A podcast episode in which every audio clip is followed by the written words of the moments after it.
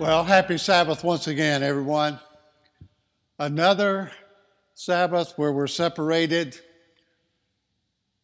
in bodily form, but we are united in the Spirit.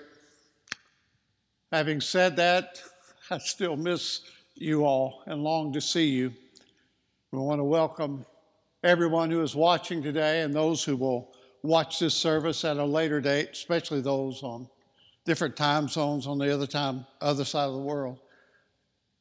We just love you and wish you all a very happy Sabbath today and wish God's blessing upon you. If you achieve anything in this life, it's not going to be without perseverance. Anything worth having is really worth fighting for, and sometimes we're going to go through hardships and we're going to have to persevere to reach the goal because there's always going to be obstacles, hardships along the way. And we're just going to have to press through those. Turn with me to Proverbs chapter 24. Proverbs chapter 24, and we'll look at verse 16.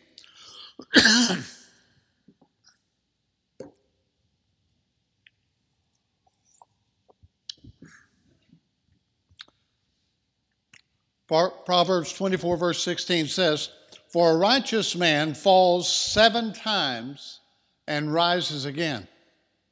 You're going to fall. You're going to fail. We have a formidable adversary who is like a lion seeking whom he may devour. He's very, very powerful, but the Bible says he who is in us is greater than he who is in the world. Ultimately, we do have victory. Amen. For the righteous man falls seven times, but he rises again each time. But the wicked stumble in time of calamity, they give up. Uh, those of you who are in our congregation, and some of those who watch regularly, you know that I am, uh, I am a musician. My primary uh, instrument is piano and organ. I played Hammond organ in a, in a rock and roll band. I had organs before that when I played in other bands. I generally play piano more now here in the congregation. But learning to play was a challenge. And you know, when I was nine years old, my parents wanted me to take lessons. And so I had to take lessons from a lady that actually was just lives right over here on Detroit just this street behind our church, and I lived right over here across the street from the back of the church.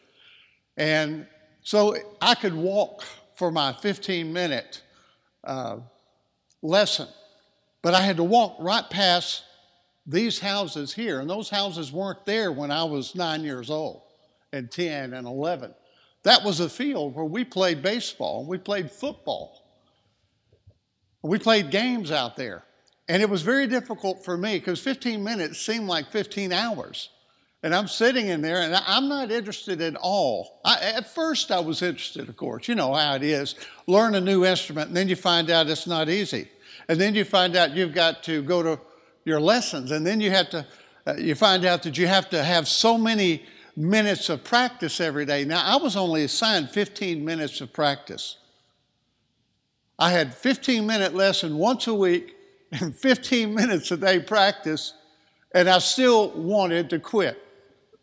It just seemed unbearable to me. I just, this is hard. I can't endure this. I can't persevere through this. I, I have to practice 15 minutes before I can go outside and play after I come home from school. Now, I went to school right, right up here, two blocks from here, elementary school. And so I could walk two blocks to my house, less than one block to my piano teacher. But it seems like such a terrible hardship. But you know, my parents would not let me quit. I wanted to quit lots of times. I asked, please, can I quit? I don't, I don't want to do this. I have other things I'd rather be doing. I'd, be, I'd rather be out here playing sports. But my parents wouldn't let me quit. And the, the reason why is because when my father was a young boy, his parents had him take piano lessons. He wanted to quit. They said no. He asked to quit again and again.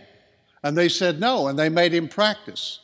Then one day, in an act of rebellion, defiance, he took a can opener and he peeled the ivory, and it was a nice piano with real ivory keys. He peeled the ivory, he pried them off the keys.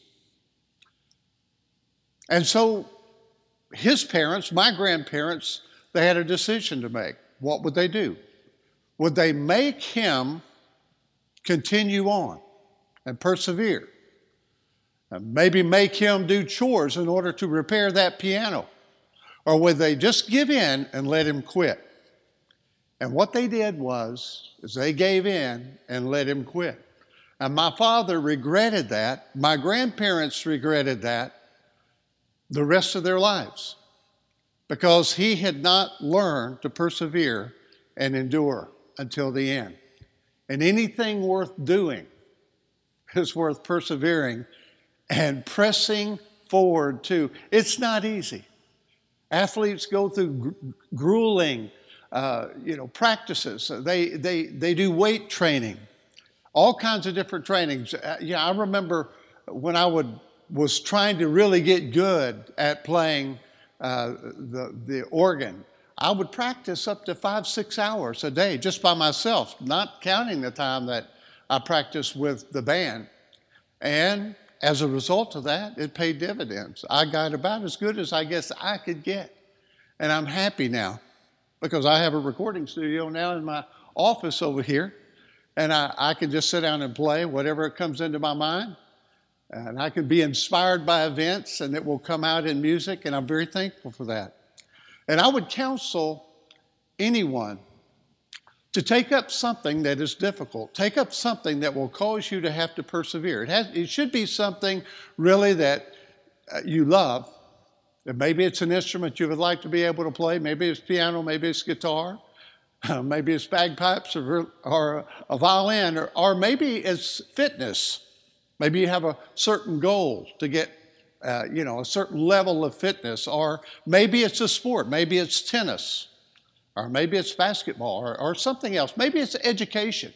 Maybe you set a goal where you want to learn about a specific subject.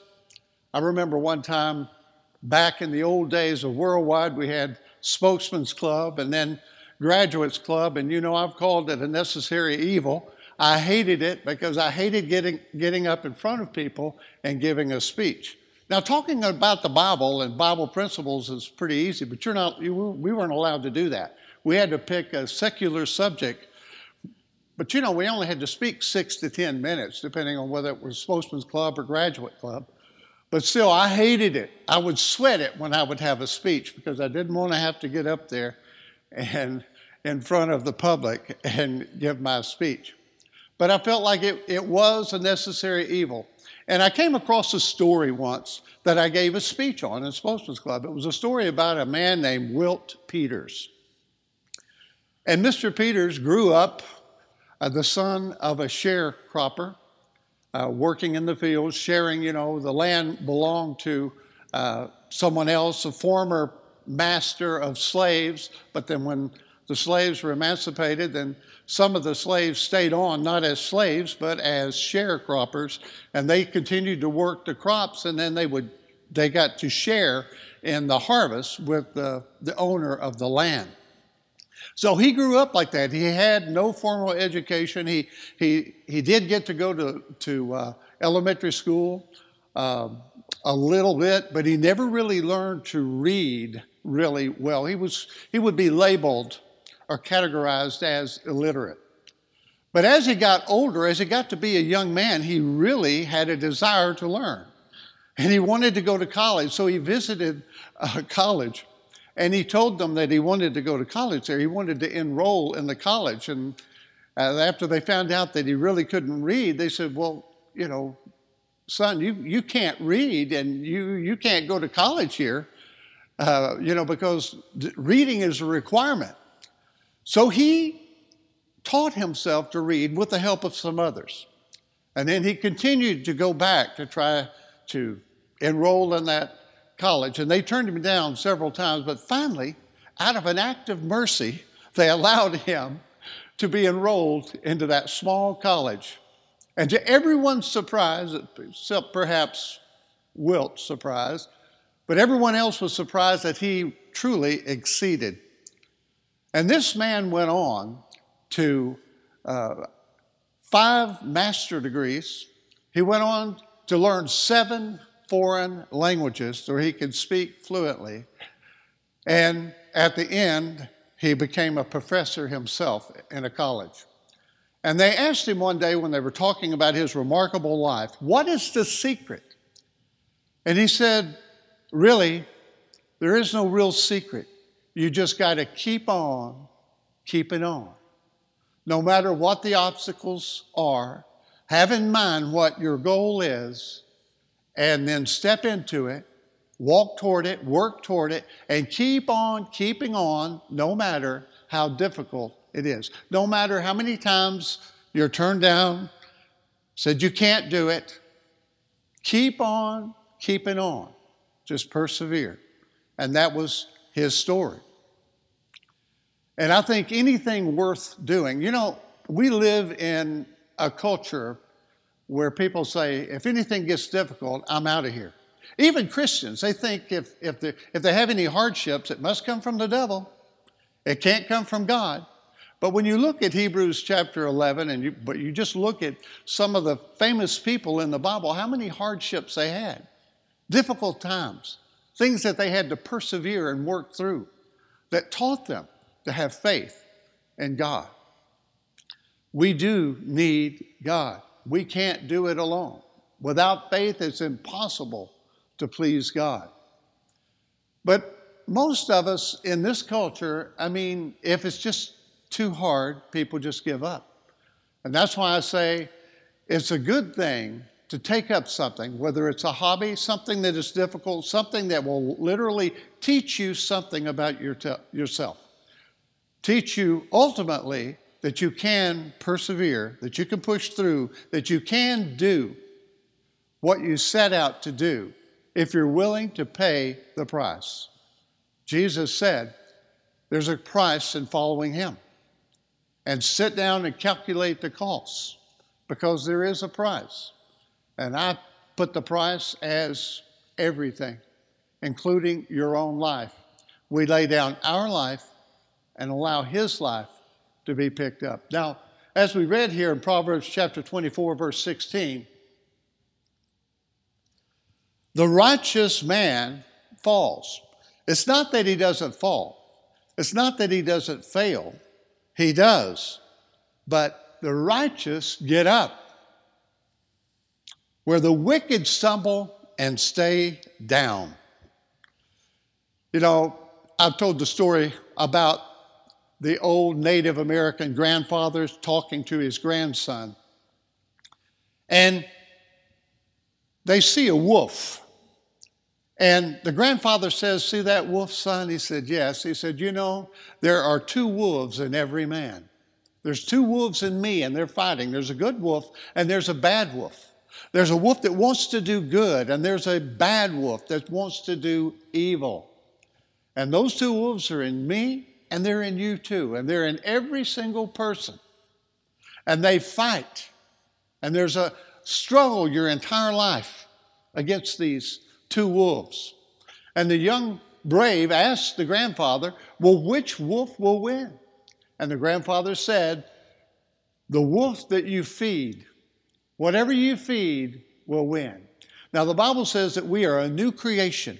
We are a new man in Christ Jesus. We are all sons of God.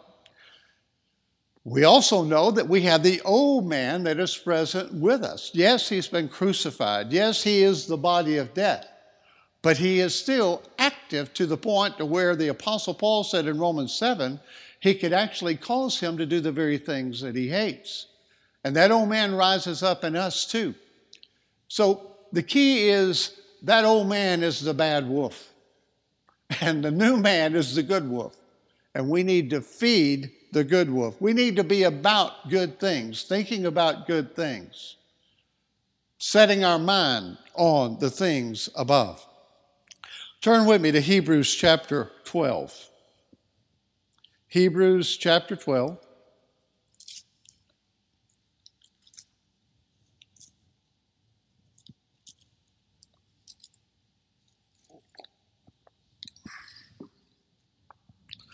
Notice verse 1. This is following, of course, uh, the context is the, the great cloud of witnesses who have gone before us. And this is what follows. Verse 1 of chapter 12. Therefore, therefore, since we have these witnesses, therefore, since we have so great a cloud of witnesses surrounding us, let us also lay aside every encumbrance and the sin which so easily entangles us and let us run with endurance the race that is set before us. Let's read it again. Therefore, since we have so great a cloud of witnesses surrounding us, let us also lay aside. You hear that? Lay aside. Lay aside in your mind. You know, there came a point when I was taking piano lessons that I had to lay aside those 15 minutes a day to practice. And after a while, after I began to get good at it, and after I began to play in a band and became popular at school and had fun and playing songs that I really wanted to play, I was motivated. You know, I wasn't so motivated to play Brahms' Lullaby, and that was in my book. And I had to learn those things. I wasn't so motivated. You know, there was usually in a lesson book, you know, a grade, a grade one, two, three, four, five, six. There are a few uh, pieces of music that somebody like me might be motivated to learn to play. Other than that, you just have to force yourself. And I have to say, early on, I wasn't good at forcing myself. I wasn't. I, literally, sometimes I would not even practice on the lesson that I was assigned because I didn't like the music. I just didn't like it. So I didn't even practice that. And I'd go, and the first time I would play it, uh, since my last lesson was my last lesson.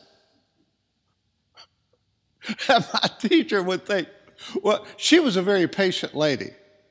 Uh, you know, there, there was another famous piano teacher here in Russellville who wasn't so patient. Matter of fact, she, she would have a ruler and she would slap.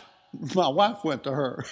and she would slap her fingers, you know, uh, if they made a mistake. Now, my teacher was very patient. She was very kind, she was very patient, and I took advantage of it. Oh, yes, I did. I took advantage of Miss Walker. I'd come in and she'd think that I'd practice all week. She'd think that, boy, I am just not very talented. but it wasn't that. I had talent. It was just that I wasn't motivated. And she didn't hold me to a high enough standard, and my parents really didn't either. They didn't know that I was slacking, they didn't know that. I remember one time I was slacking at school, and, and my parents uh, got a visit from one of the teachers and uh, told them, You know, we did IQ tests, and your son is slacking. And so I guess I didn't slack quite as much, but I slacked as much as I could get away with after that. But I am very thankful that I was into sports. I wanted to be very good at baseball. I played baseball for many years, organized baseball, and then even after I got grown, I played in the softball leagues and in the church. We played as many as 130 games sometimes in a year. And um, so, you know, I, I loved playing. I was good at it. I loved playing that sport. And it didn't, I could practice all day, even by myself. You know, if I'm just throwing a ball against the steps and catching it and throwing it back, or, you know, hitting balls, or, or if, I, if I didn't have anyone to play with, I'd just pick up rocks and take a broomstick and just hit them into a field over and over. You know, if you can hit a rock with a broomstick, you can hit a baseball pretty easy with a baseball bat. And so I got good at it because I was motivated to, but I had to persevere. I stay out there in the hot sun all day long. But see, I was motivated. It was something I wanted to do. I love doing it. But there are things that we go through that we don't love. Now, that will really test our character. You know, sometimes we have to do something that's very difficult to do. Maybe, you know, we have to swallow our pride. Maybe we have to go admit that we're wrong. About something. Maybe we have to go apologize to someone. Maybe we have to forgive someone of, uh, you know, some pain that they afflicted on us or we feel like they have. And, you know, I mean, we all live in glass houses. We all have been hurt. We all hurt one another. And the truth is, we've all hurt our Heavenly Father. We've all hurt our beloved Jesus Christ. And even suffering on the cross, He just said, Father, forgive them. Just forgive them.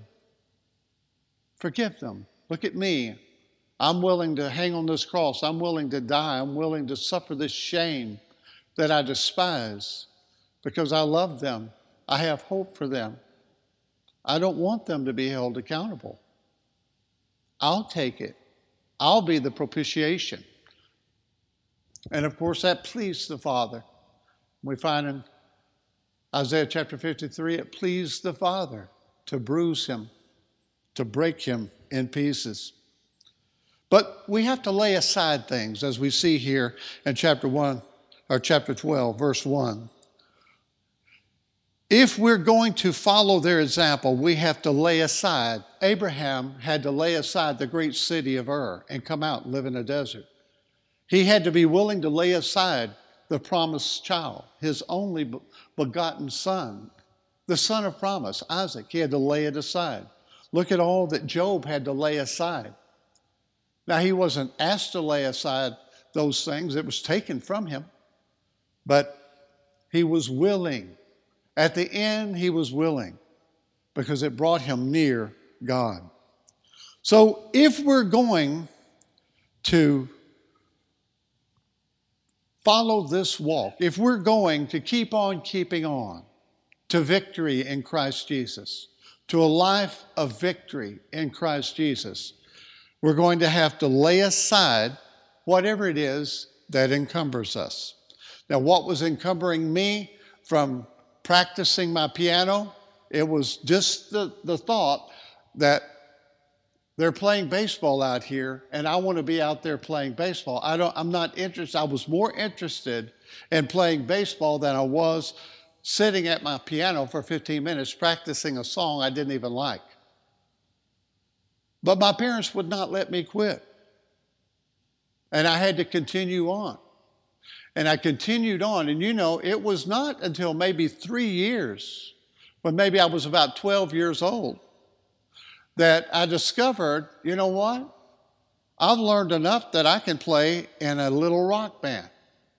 And we put together a little rock band. I started putting together little rock bands around here in Russellville. And, you know, and we began to practice and try to do some of the Beatles songs and the Monkees and some of the other songs. And, and you know, we weren't very good, you know, and uh, it was really hard to find like a good guitar player and a, or to find a drummer at all. But eventually, you know, it ended up to where I found I got better and I found musicians that were better and it ended up to we where I actually was offered a recording contract with Casino Records.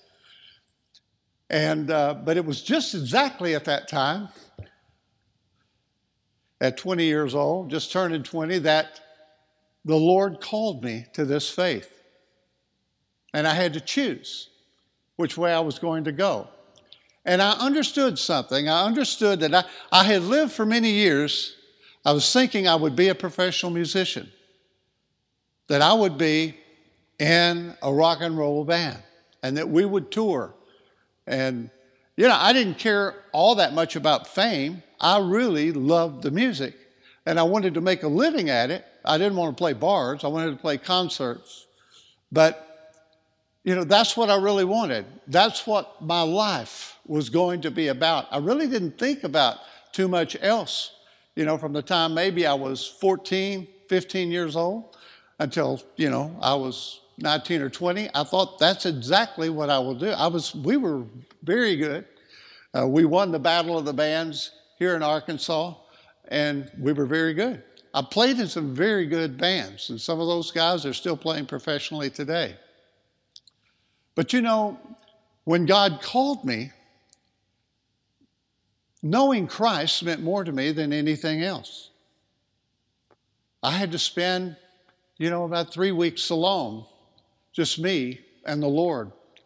And I, I didn't know what I wanted to do, but the more I learned, the more I read the Bible, the more I learned about God, meditated, let God minister to me and speak to me somehow in the Spirit.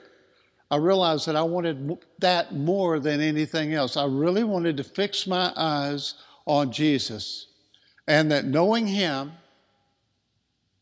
and following Him meant more. I could leave my family.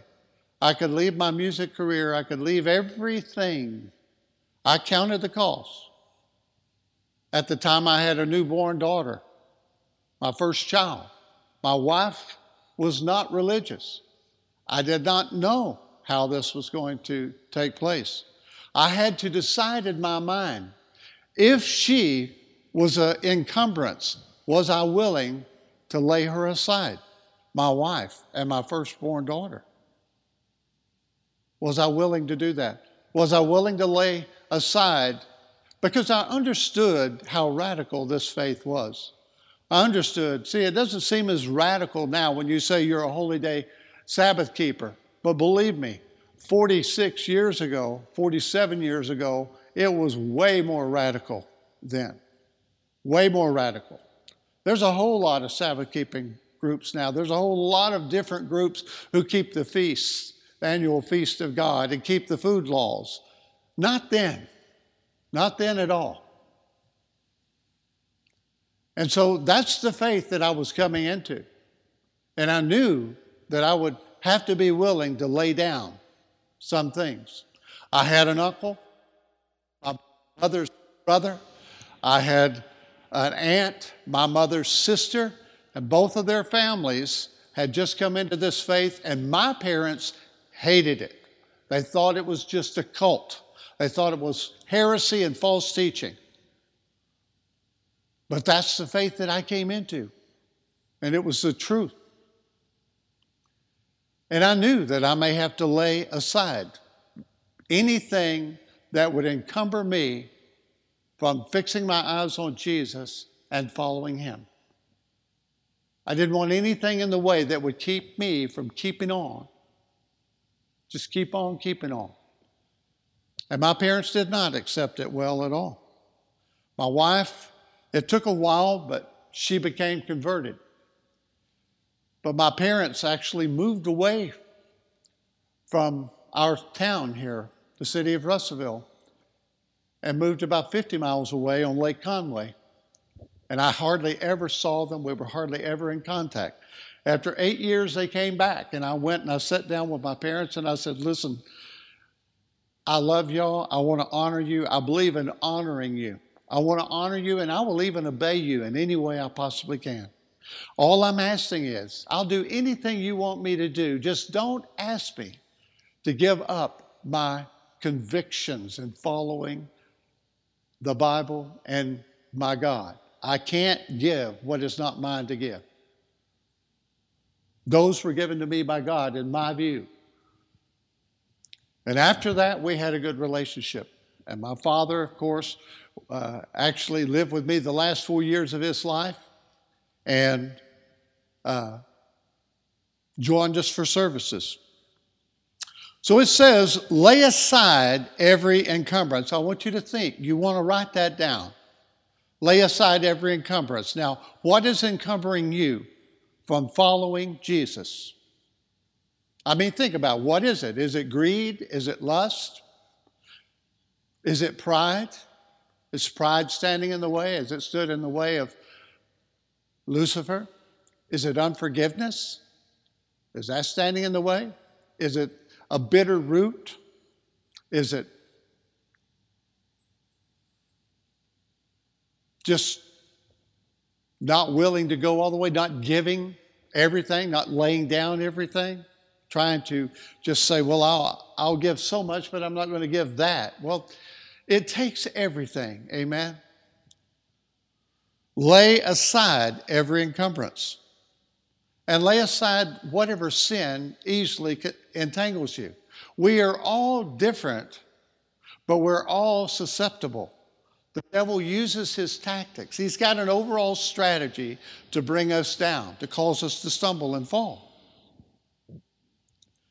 And he uses tactics, and the tactics that he may use for you may be different than the tax, uh, tactics that he uses against me. They are familiar spirits, they know us.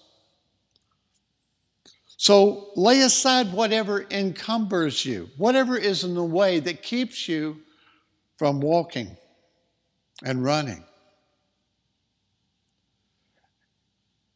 And whatever sin entangles us, that just tangles us up. You know, it, it, you've had to untie. I mean, I, I, when I fish, I've used a bait caster. And if you don't know what that is, well, it's, it's like a professional rod and reel. You can't just cast it and let go of the spool because the spool keeps turning. You see, you have to cast it, and then you have to put your thumb on the spool and you have to slow it down gradually with your thumb. Otherwise, you're going to have a hairball. You're going to have a tangled mess that's going to take a long time to get out, believe me. And trying to use a bait caster, I've had lots of tangled messes that I've had to deal with.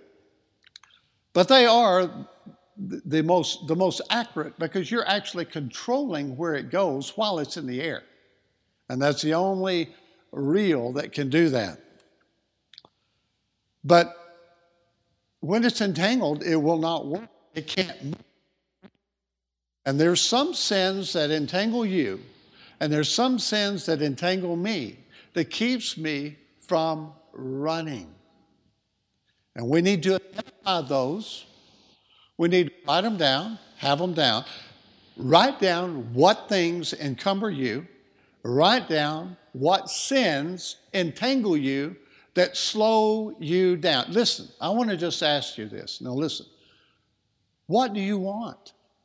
Do you want what God wants for you? You know, the Bible says all things were made by God and for His glory.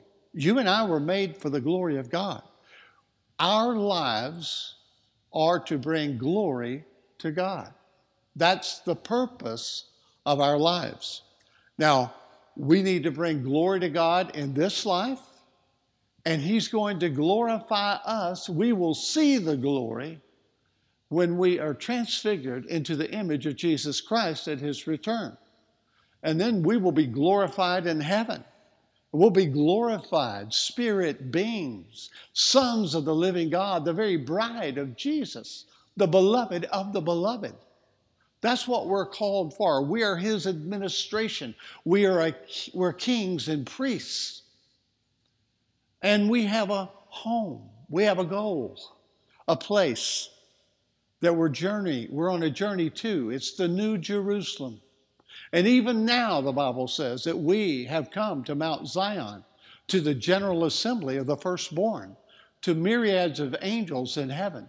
And I believe that even though I believe I'm, it looks like I'm in our sanctuary in the Crusade Church of God in Russellville, Arkansas, I believe that we're literally transported and we are now in the presence of the Father and the Son, the General Assembly of the firstborn, our brothers and sisters all over the world, and in the presence of myriads of angels. We don't see them with our spiritual eyes with our natural eyes. But I believe if God opened our spiritual eyes, we would see that.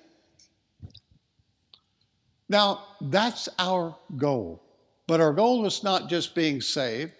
Our goal is not just enduring until the end to keep on keeping on. Our goal is to glorify God and to please Him along the way. Do you want to please the Lord? You see, it pleased the Father to give His own Son for you and for me. It pleased him because he saw the result, he saw the end of it. He saw many sons being brought to glory, God expanding his family. The angels looking and see, what is man? You know, it wasn't just young David that looked up there in Psalm uh, 8 and said, What is man that you're mindful of him? It was the angels. The angels are still probably looking. The Bible says that they look, they're longing, they're looking like the prophets of old, wondering, What is it? What is the mystery of the ages? What is it that God is doing? Well, he is, he is expanding his family. He is bringing many sons to glory. So let us put lay aside lay aside whatever encumbers us you know when jesus on that last passover he he was he got up from table and he went over to get a, a towel and a basin of water to wash the disciples feet and the first thing he did was lay lay aside his robe his garment because it would encumber him he was going to have to get down on his knees at the foot of his disciples and wash their feet. So he laid aside his robe. But that wasn't the only thing Jesus laid aside. Jesus laid aside his divinity. Uh, you know, Philippians chapter 2 says that he was equal with God from the very beginning, but he emptied himself of that divinity in order to become a man, in order to bring many sons. He became a man to bring many sons to glory as sons of God. Shouldn't we then be willing to give anything, to lay aside anything that encumbers us, uh, to put away any sin that entangles us? And so he says, lay aside every encumbrance and the sin which so easily entangles us, and let us run with endurance the race that is set before us fixing our eyes on Jesus, the author and the effecter of faith, who for the joy set before him endured the cross, despising the shame, and is set down at the right hand of the throne of God. Let's go over to 1 Corinthians chapter 9 quickly. 1 Corinthians chapter 9.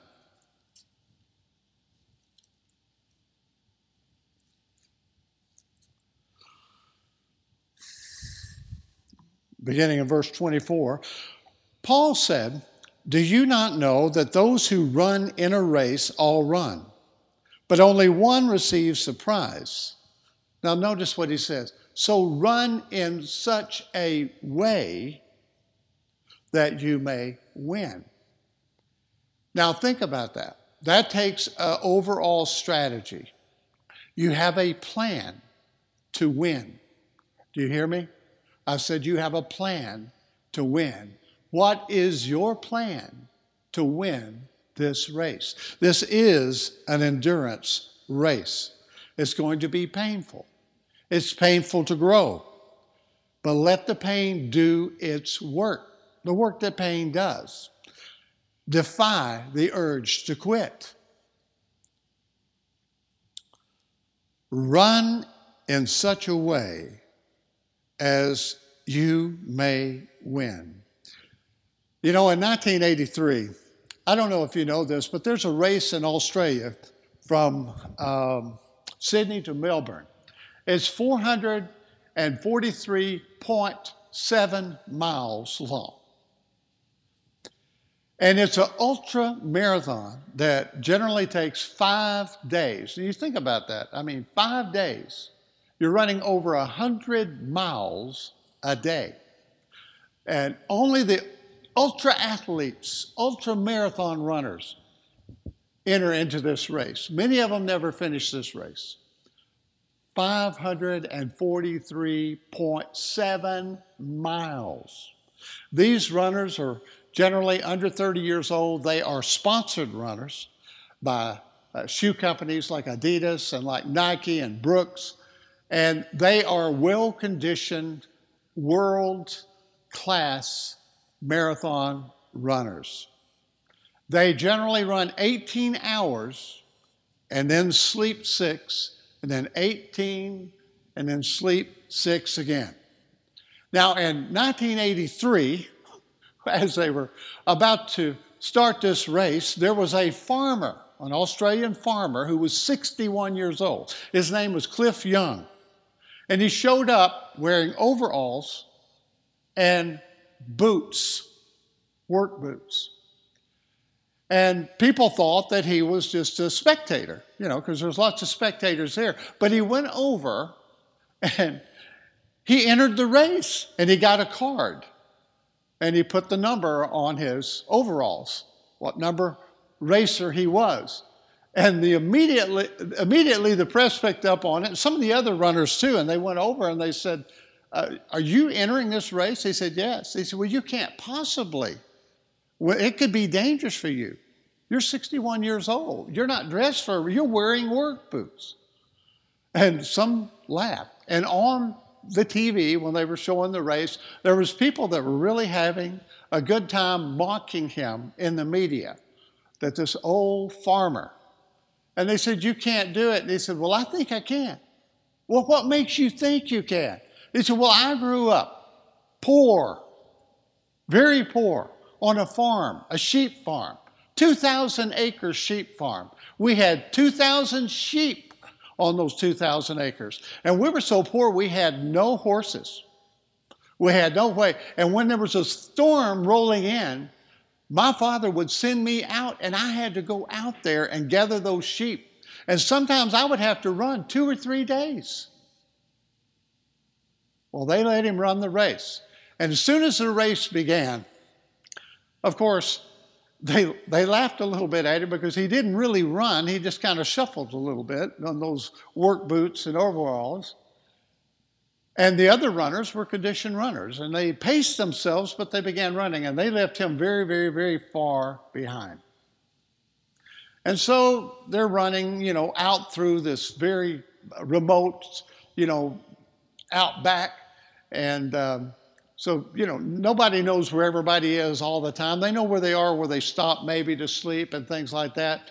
But by the fourth day, after into the fourth day, they discovered that he wasn't so far behind. And so, as the fifth day began uh, and the runners began, people discovered he was actually in the lead. And this man, 61 year old farmer in overalls and work boots, broke the record by nine hours of that ultra marathon from Sydney to Melbourne. And it turns out he never stopped. He never slept. He didn't know he was allowed to. And when they awarded him the $10,000 prize, he didn't even know there was a prize for winning the race. He didn't want the money, so he said, just divide it among the other runners. And of course, that endeared him to everyone. But he just kept on. He just kept on, keeping on. You know, it had to be difficult. He ran through the night. He never stopped. He was weary. He was sleepy. His body was crying. And he, you know, there was encumbrances. You know his body was fatigued. He was hungry you know, he had to thirst. I'm sure he had water, but he had to thirst, you know. He had, he had to hunger. And, but he had to set that aside, whatever encumbered him. But you know, he was confident, as David was confident against Goliath. Why? Because he had seen the Lord delivered him from a bear, he had seen the Lord deliver him from a lion. He killed them both. So when he went out to face this Philistine giant, he said, The same God that delivered me from the lion and delivered me from the bear, he will deliver me from this Philistine giant. And he told him, You come to me with a sword and a spear, but I come to you in the name of the living God. You know, Goliath had no chance at all. But you see, this, when uh, Cliff Young was a boy. His father depended on him to go round up those sheep when the storm was coming. And he would do it. He pushed himself, as he said, to run two or three days. He never stopped. And he would gather those 2,000 sheep up and he would bring them home. Now, he had learned by his experience. You see, now what would have happened had that young man at the time decided, you know, I can't do this. This is too hard. I can't continue running. I can't run two or three days straight. I have to stop and eat. I can't, I'm fatigued. I, I have to rest. I have to sit down. I have, this is just too hard. What if he had that mentality? He would have never had the confidence. He would never have the belief in himself at 61 years old in overalls and work boots that he could run 543.7 miles and get there before the greatest ultra marathon runners in the world could. He was running in such a way as to win. And you have to decide when you put your hands to the plow, when we're following Christ, when we're walking this walk of victory in Jesus, there's going to be times that we have to keep on keeping on. It's you're going to feel like I have to just lay down and rest. I can't do this. I can't put up with this. I can't deal with this anymore. I can't deal with this person anymore. I can't deal with it. I'm through. You're not through. You don't lay aside the person. The person is not the encumbrance. The encumbrance is in you, it's a part of your character.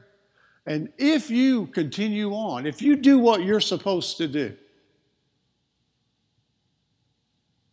if you love, you forgive, you don't remember wrongs, suffer, and you thank the Lord for everything that you've been through because it's taught you to be, to persevere. It's taught you to endure, and it will help you it, it teaches you that you can endure because you're going to have to go through a very difficult time. You know, we are living in these last days. Every sign looks tells us that we're living in the last days. We're coming into a time of trouble like no other time in history.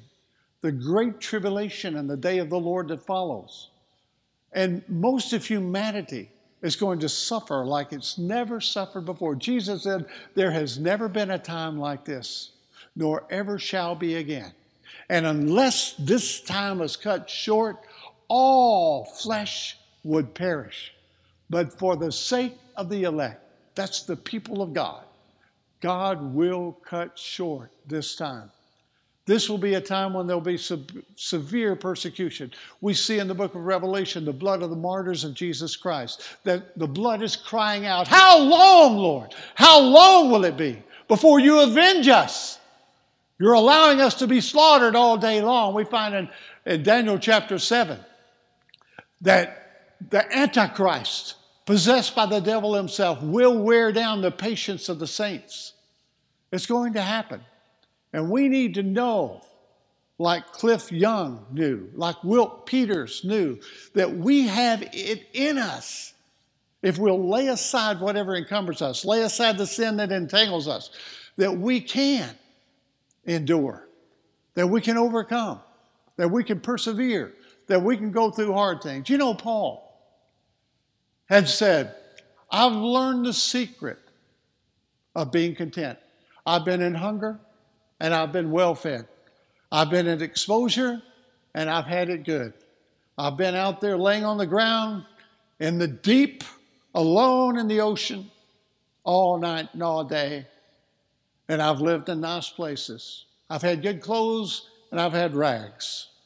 I've suffered.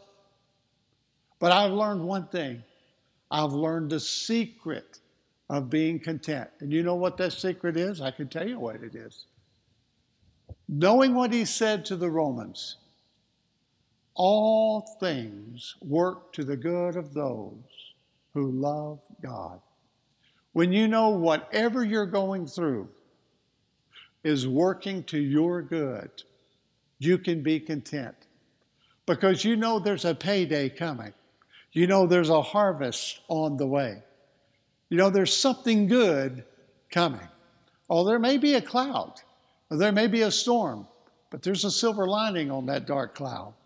because there's sunshine on the other side. There's glory on the other side. There is everlasting love. There is joy forevermore, the fullness of joy, unspeakable joy on the other side. Let us not take that lightly. Let us run this race as Cliff Young ran that great marathon in Australia.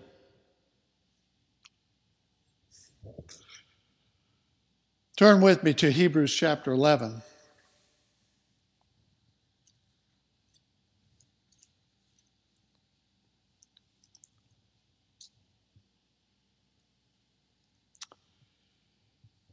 You know, the Bible says that he who is in us is greater than he that is in the world. I think that's 1 John chapter 4. He who is in us is greater than he who is in the world. And that person in us is a man named Jesus Christ. It is a man that terrifies the devil. You think about this. The devil tried to kill Jesus when he was a baby. He did not succeed. Then the devil, when Jesus was about to begin his ministry, the Spirit of the Lord led Jesus up into the wilderness to be tempted by the devil for 40 days and 40 nights.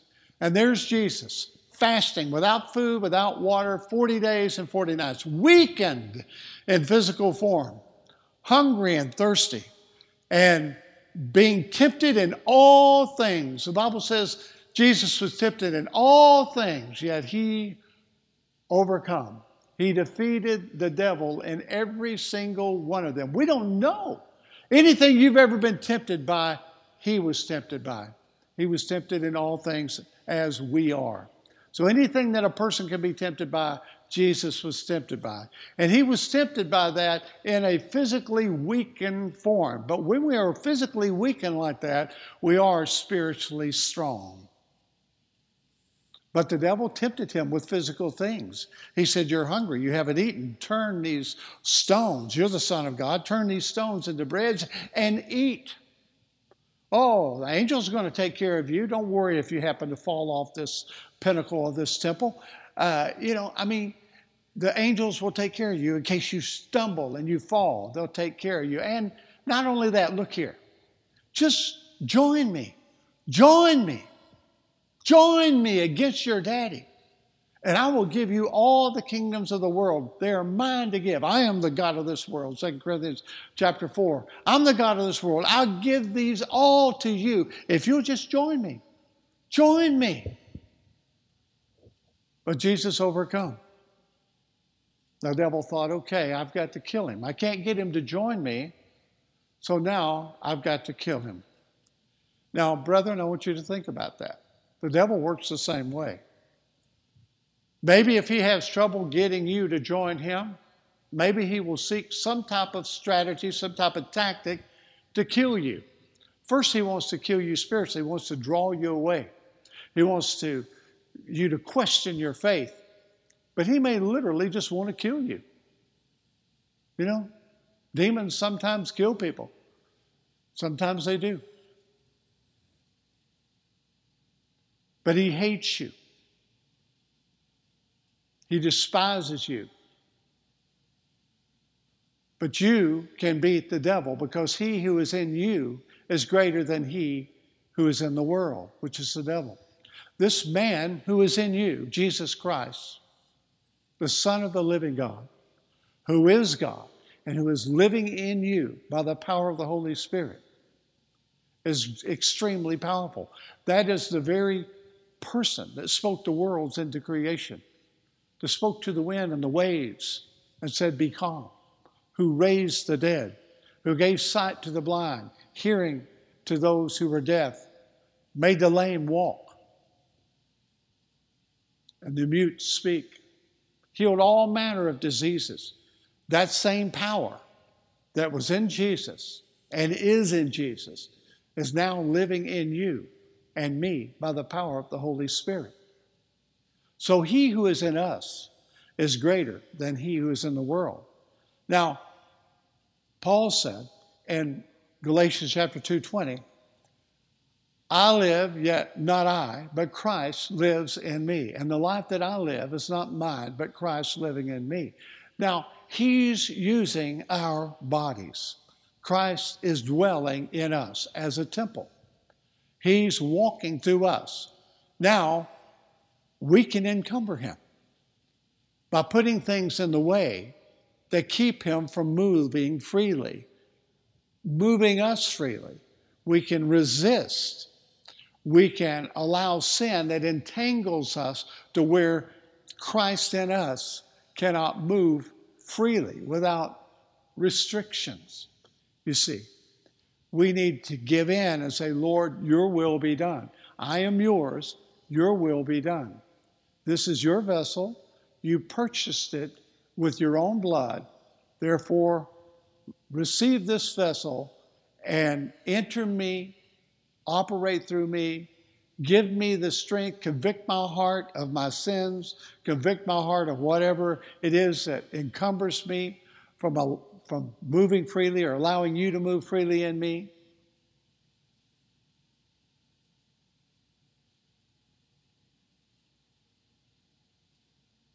Because I want your will to be done. I want to honor the pledge that I made to you when I was baptized, when I renewed the covenant with you at the Passover.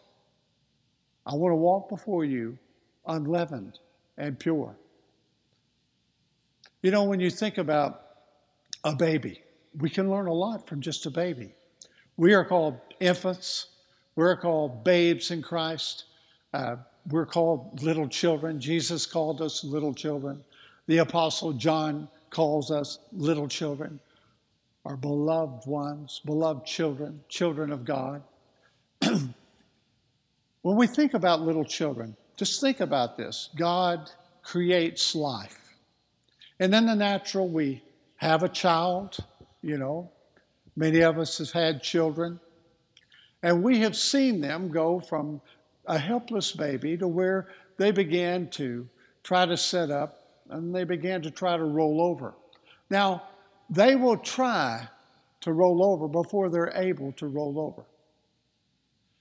And they persevere in trying to roll over. In other words, they keep on keeping on trying to roll over. Finally, they discover something. After much effort and determination and patience, you think babies don't have much patience, right? Well, maybe when they're hungry, they don't have a lot of patience. Maybe when they're hurting or they're irritable or they have the colic or something, they're not all that patient.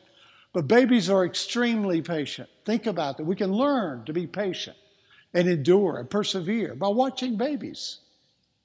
I watch my babies eventually try and try and try, and finally they turn over, they roll over. And then after a time, they don't stop there. They're not content with being there. They want to raise their little knees up and they want to try to crawl. And you know how it is. They don't, they, they can raise up and then they just rock around a little bit and they, they don't, they don't know how to move their little knees and their little hands, arms yet to try to crawl. But they keep trying and they they can't do it, but they keep trying. You see, what, what happens in the natural has to happen in the spiritual. We can't just get discouraged and say, I can't do it. What if a baby did that? Who do you know, who grown person do you know is still not past the setting up stage? Do you know any grown people that crawl to work? I don't know any that crawl to work. It's in a baby to progress, to grow to maturity. And it's in us spiritually to progress and grow to maturity in Christ Jesus. And as a baby has to learn to first, you know, roll over and then, you know, set up and then without and learn his balance, he falls over many times. Many, many times he falls over. But you know, he never stops trying. That baby doesn't even think about stop trying. It's just in him. And in that new creation we are in Christ Jesus, it's just in you and me too. If we leave the flesh out of it, If we yield to the Spirit, it is in you to keep on keeping on. And so the baby learns to crawl. But you know, the baby's not satisfied.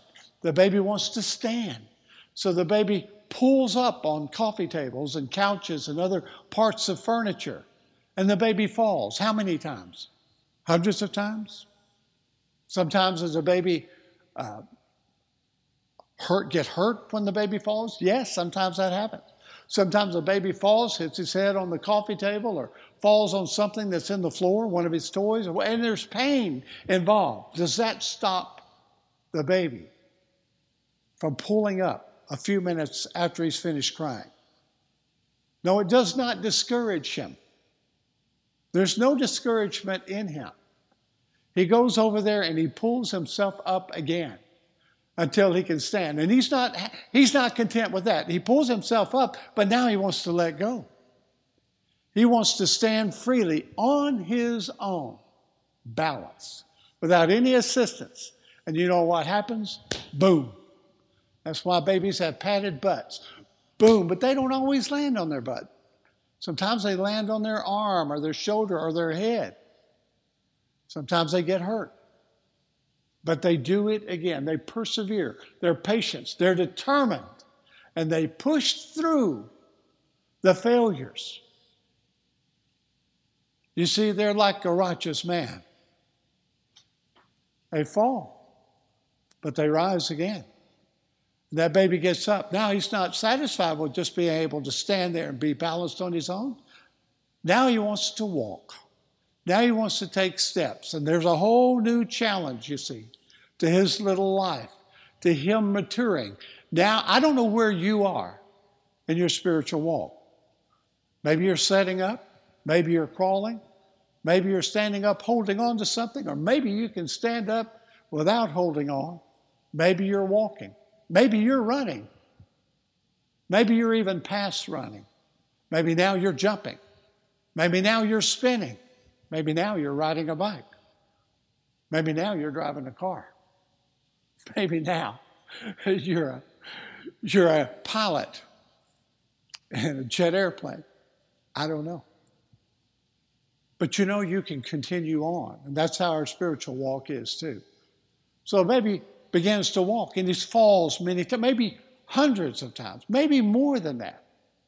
But he falls and he gets back up and they skin their knees and they skin their arms and their hands and they hit their head and there's pain and they cry and then they go do it again. You see, that's what you did. If you can walk today, or if you've ever walked in your life, that's what you did. You first rolled over, then you sat up, then you crawled, then you stood up, then you stood freely, then you walked, and then you ran, and then you jumped, and then you would spin around and you would do all kinds of other things. You began to maybe, you know, dance, do other things. But you it was a progression. And how you got there was keeping on, keeping on. You just kept on keeping on until you were able to do it. You didn't give up. You know, what if we had half a population that never gave that gave up? They said, you know, I rolled over, that's enough. I'm not going any farther than this. I'm quite satisfied with just being able to roll over. So, you know, people are going to have to bring me my food and people are going to have to carry me to the bathroom and or put a diaper on me or whatever. And this is I'm going to have to have a job where I can just lay down. You know, that's just not how it works. And we can learn a lot from how a baby matures all the way up to where he begins to run. He's not satisfied with walking anymore. He wants to run. He's not satisfied with running anymore. He wants to jump. He's not satisfied with just jumping anymore. He wants to spin. Then he wants to learn moves, maybe moves in sports, moves in gymnastics, moves in, in dance, whatever And, in, in, you know, in some type of fitness training, whatever it happens to be, aerobics or whatever it happens to be. And then he maybe wants to move forward to play an, uh, you know, an instrument, to, to come down to where I want to teach my individual fingers how to flow on a keyboard or on a guitar or a violin, you know.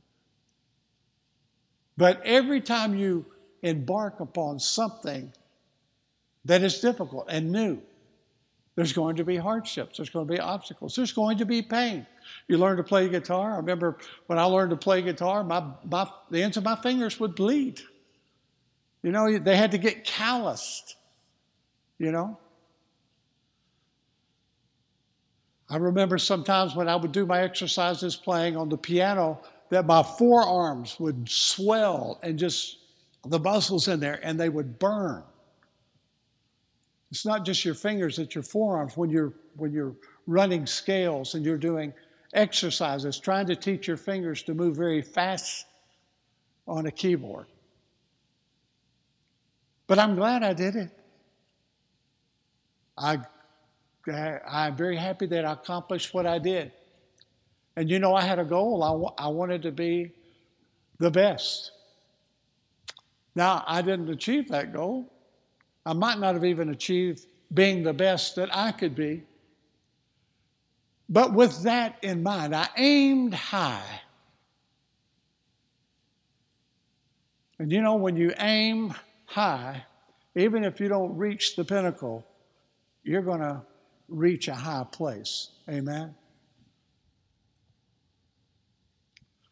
Hebrews chapter 11.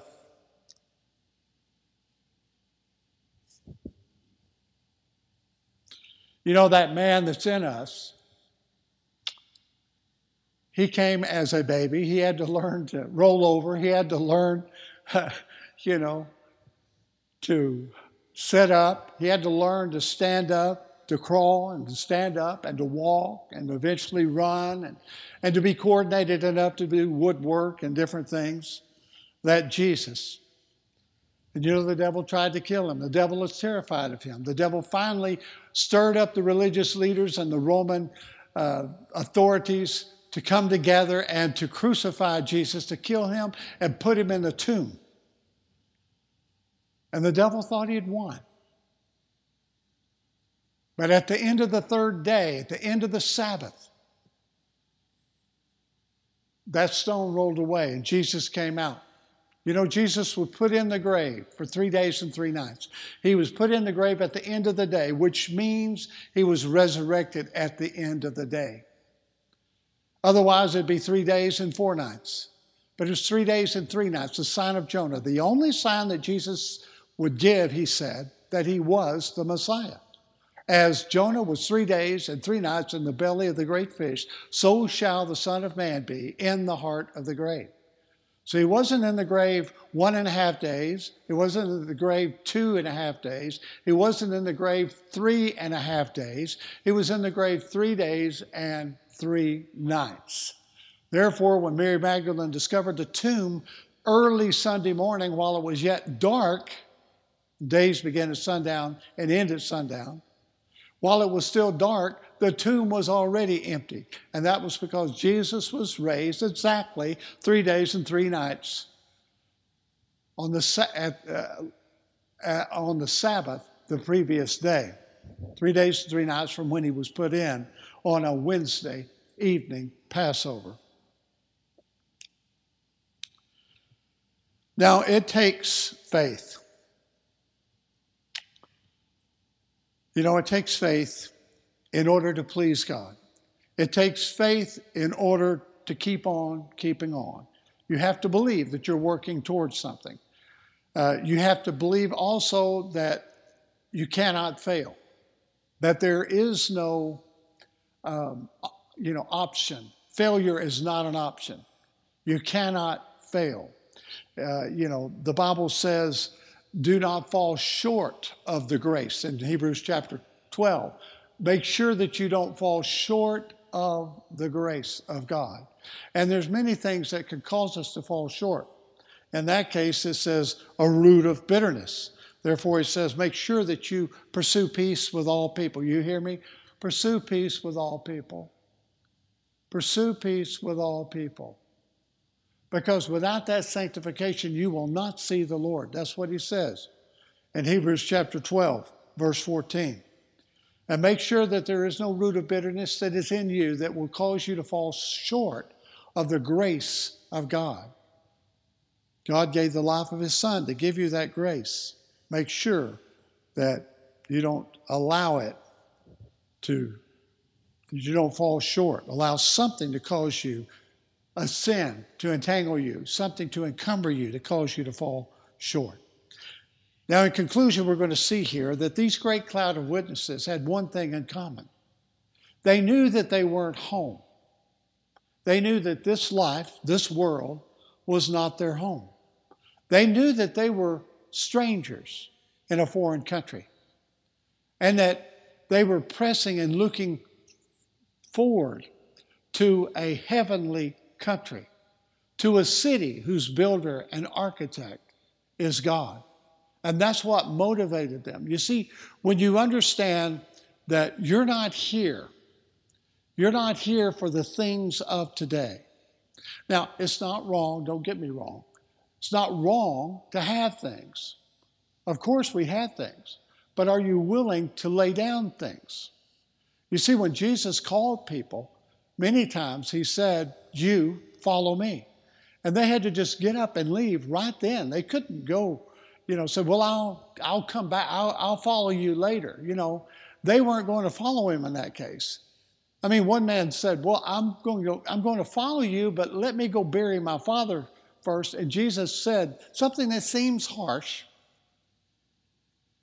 but it's not. He said, Let the dead, leave the dead to bury the dead, and you follow me. If you want life, if you, if you want to stay with the dead, to be among the dead who bury the dead, stay. But if you want to follow me, if you want to follow me to life, then leave the dead to bury their own dead, and you follow me.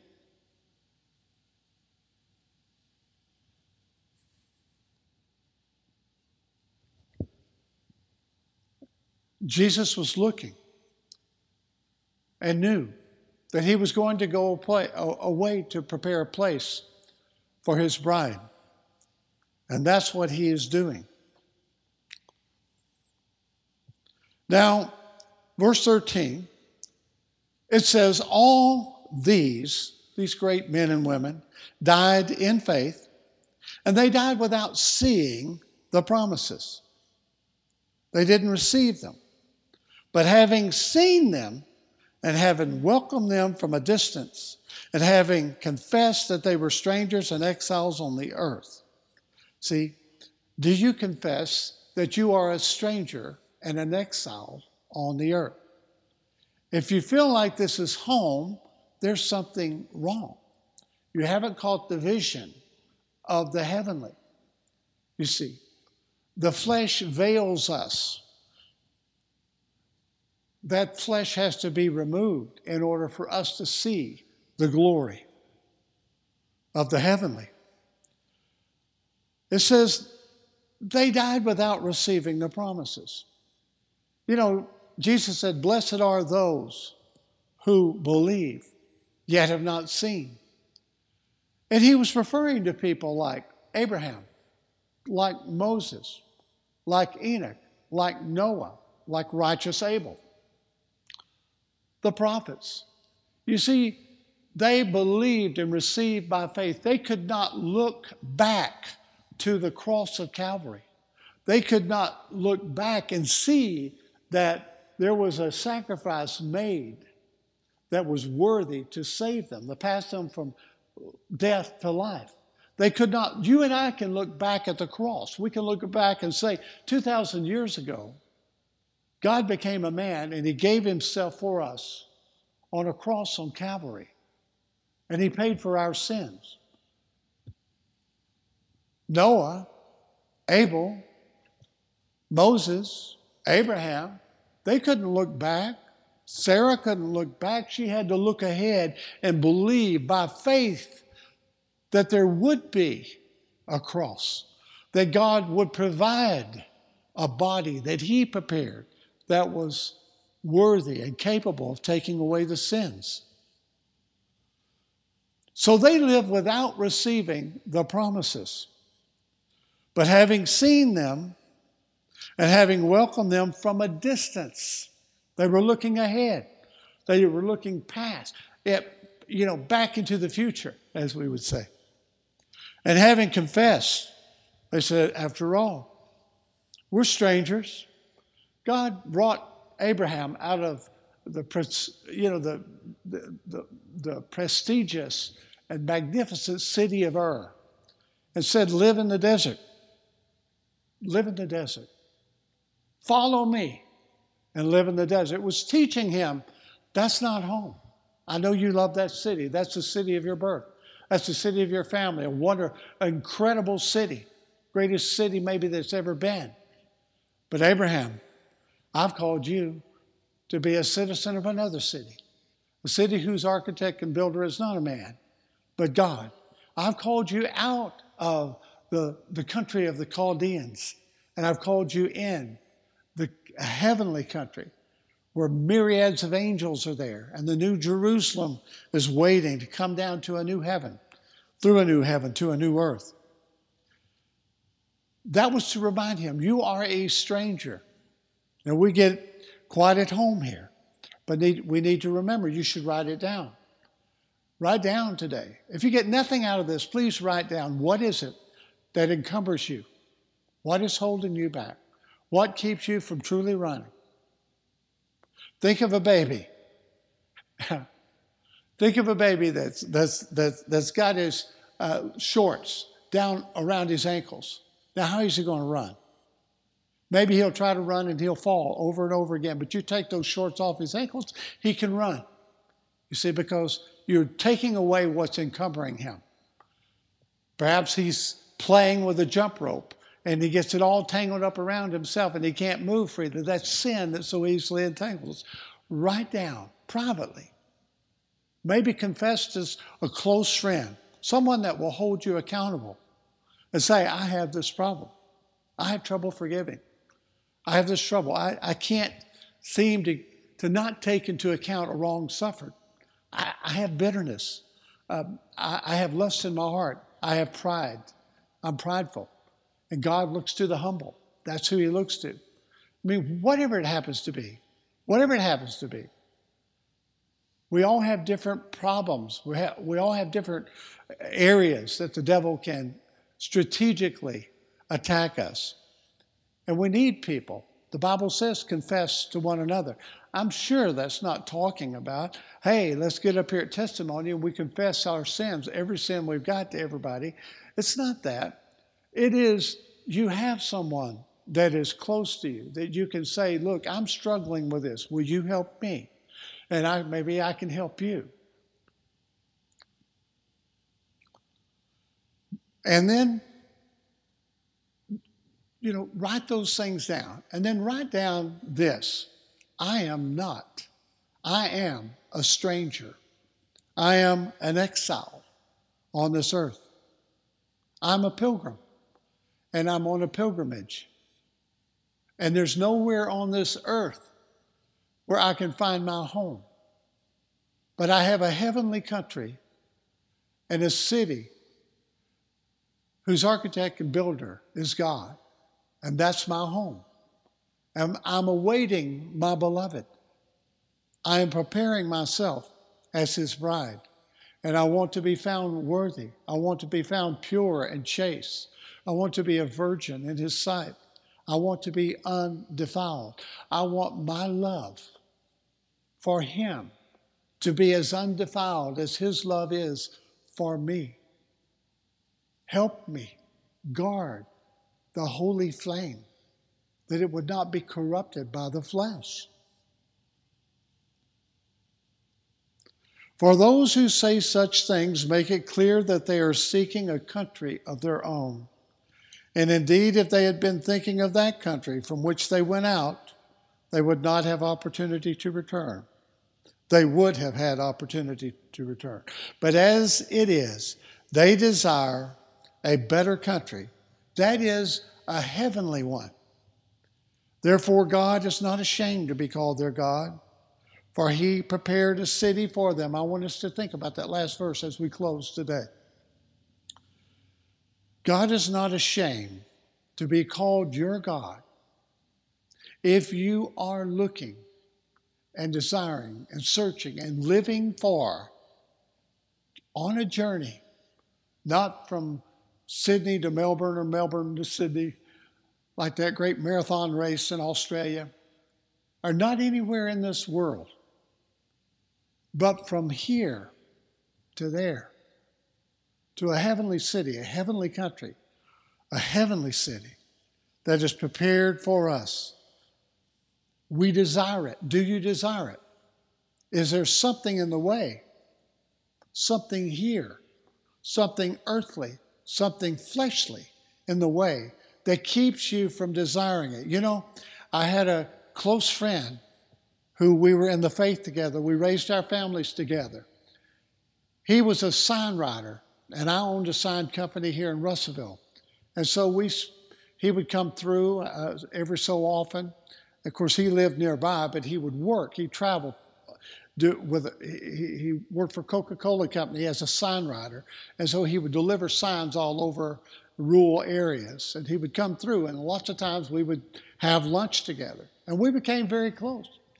He'd been to my house for dinner many times. I've been at his house for dinner many times. We raised, he had uh, three children, is that right?